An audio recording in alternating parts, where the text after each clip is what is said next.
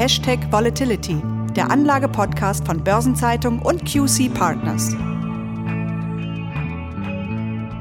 Liebe Hörerinnen und liebe Hörer, herzlich willkommen zu unserem heutigen Podcast. Die Corona-Pandemie hat zu einer absoluten Ausnahmesituation geführt. Um die weitere Ausbreitung des Virus möglichst einzudämmen, ist das öffentliche Leben massiv eingeschränkt worden und auch im Privaten ist äußerste Zurückhaltung gefordert. Schulschließungen, Absagen von Veranstaltungen, Grenzschließungen, wir schotten uns ab. Die wirtschaftlichen Auswirkungen lassen sich in Zahlen ausdrücken. Den bislang eingetretenen realwirtschaftlichen Schaden hat die Deutsche Bank gerade erst auf 750 Milliarden Euro beziffert. Und an den Börsen sind in den vergangenen drei Wochen weltweit etwa 16 Billionen Dollar in Rauch aufgegangen. Und das wird sicher nicht das Ende der Fahnenstange sein. Ist die Corona-Krise ein sogenannter schwarzer Schwan, also ein seltenes, höchst unwahrscheinliches Ereignis? Über die Besonderheiten der aktuellen Krise und die Auswirkungen auf die Märkte spreche ich mit Thomas Altmann, Leiter des Portfolio-Managements von QC Partners. Mein Name ist Christiane Lang, ich bin Redakteurin bei der Börsenzeitung. Herr Altmann, ich begrüße Sie sehr herzlich und freue mich auf ein sehr spannendes Gespräch in außergewöhnlichen Zeiten. Auch von meiner Seite ein herzliches Willkommen an alle Hörerinnen und Hörer. Herr Altmann, wie sehen Sie das? Gehört die Corona-Pandemie in die Kategorie schwarzer Schwan? Ich würde das sogar noch steigern und würde sagen, nicht nur in die Kategorie schwarzer Schwan, sondern sogar in die Kategorie schwarzer Schwäne. Denn wir werden im Verlauf unseres Podcasts heute noch darauf kommen, dass es in dem Fall nicht nur einen schwarzen Schwan, sondern sogar mehrere schwarze Schwäne gibt. Also quasi eine Häufung von eigentlich äußerst unwahrscheinlichen Ereignissen. Das macht das Ganze natürlich noch einmal dramatischer. Und wenn wir auf die Märkte schauen, die reine Panik. Die Volatilität ist so hoch wie zuletzt nach dem Kollaps von Lehman Brothers. Die Börsenumsätze sind massiv angestiegen und die Verluste sind dramatisch. Welche Faktoren spielen denn hier neben der Corona-Pandemie noch eine Rolle, Herr Altmann? Ja, genau wie Sie sagen, Frau Lang. Ausgelöst wurde das Ganze durch die rasante Ausbreitung des Coronavirus und wurde dann noch einmal beschleunigt mit dem dramatischen Verfall des Ölpreises. Die Finanzkrise ist ja jetzt derzeit äh, immer der Vergleichsmaßstab, wenn es um die Marktreaktion geht. Und auch beim Ölpreis sehen wir den stärksten Absturz seitdem.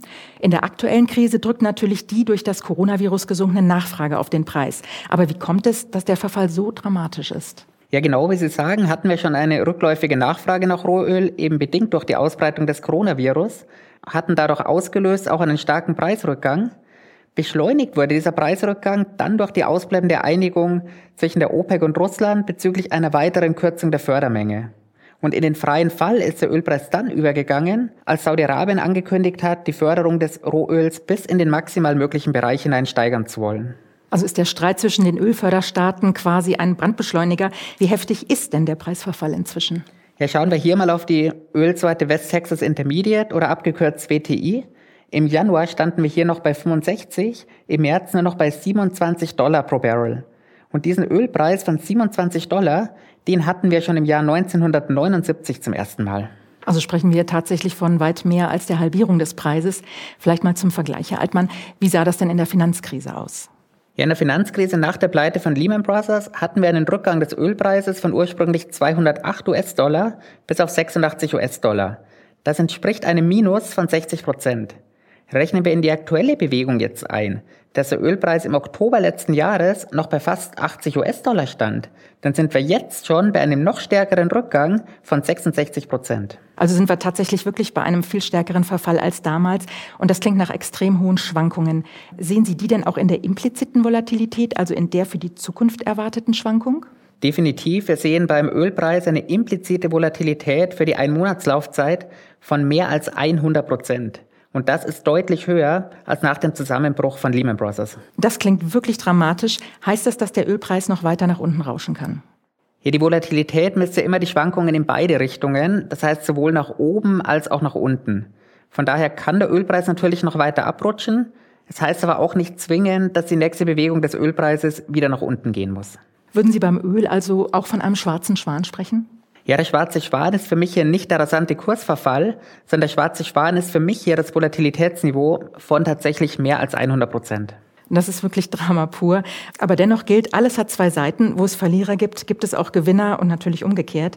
Ein niedriger Ölpreis ist natürlich für viele Sektoren auch positiv. Spiegelt sich das denn irgendwo wieder? Das stimmt. Für einige Wirtschaftszweige ist der niedrige Ölpreis ein ganz klares Konjunkturpaket. Welche wären das zum Beispiel?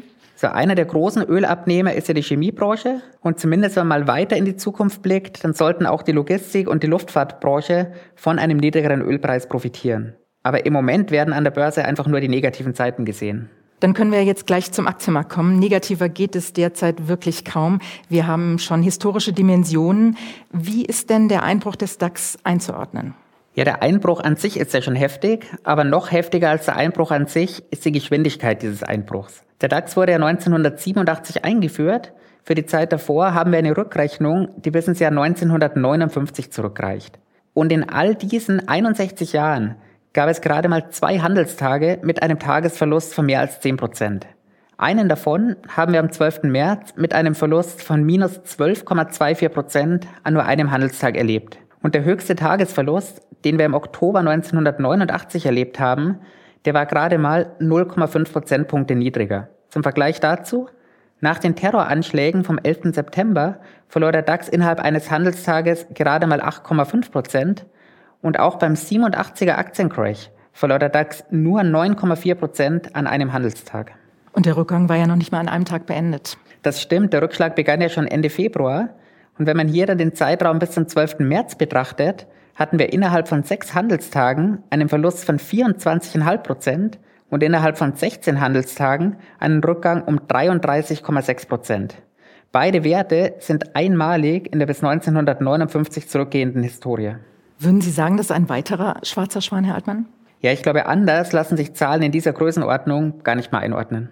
International sieht es natürlich nicht besser aus. Da haben wir ebenfalls historische Negativrekorde. Ja, ganz drastisch ist es beim kanadischen Leitindex, der den größten Tagesverlust seit dem Jahr 1940 erlitten hat.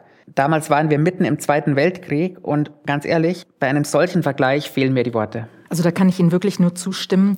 Vergleiche mit Kriegszeiten sind wirklich äußerst beängstigend. Wie sieht es denn in den USA aus? Der Dow Jones hat am 16. März ja 12,93 Prozent verloren. Damit war dieser Tag der viertschlechteste Handelstag in der Geschichte des Index. Und die Geschichte des Dow Jones geht immerhin bis ins Jahr 1896 zurück. Und in all diesen 124 Jahren gab es gerade einmal sieben Handelstage mit einem Verlust jenseits der 10 Prozent. Rechnen wir hier jetzt noch den Verlust von 9,99 Prozent am 12. März hinzu, dann hatten wir innerhalb von weniger als einer Woche zwei der acht schlechtesten Handelstage aller Zeiten im Dow Jones. Dazu kommt, dass wir mit einem Tagesverlust von 2997 Punkten im Punkten gemessen den höchsten Tagesverlust aller Zeiten hatten. Und allein seit dem 24. Februar gab es insgesamt zehn Tage mit Schwankungen jenseits der 1000 Punkte. Nicht immer nach unten, aber eben überwiegend nach unten. Können Sie diese 1000 Schwankungspunkte vielleicht einordnen? Was wäre denn normal? Ja, statistisch betrachtet geht man basierend auf der Normalverteilung immer davon aus, dass 68 Prozent aller Renditepunkte innerhalb einer Standardabweichung liegen. Diese Standardabweichung der täglichen Renditen liegt beim Dow Jones bei 1,14 Prozent. Basierend auf dem aktuellen Indexstand wäre das eine normale Tagesschwankung von 264 Punkten. Das ist dann aber gerade mal ein Viertel dieser eben angesprochenen 1000 Punkte. Also dramatische Rekorde, wohin man schaut. Bedeuten diese massiven Schwankungen, dass wir auch schon neue Rekorde bei den Volatilitätsindizes haben? In Europa ja. Der V-Stox, das ist der Volatilitätsindex des Dow Jones Eurostox 50, ist bis auf 95 Punkte angestiegen und stand damit deutlich höher als auf dem Höhepunkt der Finanzkrise. Und auch hier gilt, noch beeindruckender als der Indexstand an sich ist die Geschwindigkeit, mit der der Volatilitätsindex dieses Niveau erreicht hat. Das klingt dramatisch. Wie hoch ist denn die Geschwindigkeit? Vor einem Monat stand der V-Stox noch bei gerade mal 12 Volatilitätspunkten. Damit sprechen wir über eine Verachtfachung bzw. einen Anstieg um 83 Volatilitätspunkte innerhalb von gerade mal vier Wochen. Und zum Vergleich, wie war die Geschwindigkeit in der Finanzkrise? Ja, damals hat der V-Stox im Oktober 2008 einen Spitzenwert von 87 Punkten erreicht stand damals aber einen Monat zuvor schon bei 37 Punkten, sodass der Anstieg innerhalb von vier Wochen bei lediglich 50 Punkten lag. Also nicht so schlimm wie heute. Herr Altmann, Sie haben ja auch schon mehrfach auf die aktuell inverse Volatilitätsstruktur hingewiesen. Eine solche Struktur ist außergewöhnlich. Phasen, in denen die kurzfristige implizite Volatilität die langfristige implizite Volatilität übersteigt, also die Marktteilnehmer kurzfristig höhere Schwankungen erwarten als langfristig, sind sehr selten. Zumindest seit der Finanzkrise war die inverse Volatilitätskurve nie von langer Dauer. Doch diesmal, so haben Sie auch kürzlich betont, tritt die inverse Volatilitätsstruktur mit einer besonderen Wucht auf. Woran manifestiert sich diese Wucht? Ja, das sind zwei Punkte, die ich hier besonders hervorheben möchte. Zum einen ist die Volatilitätskurve noch inverser geworden, als sie während der Finanzkrise war.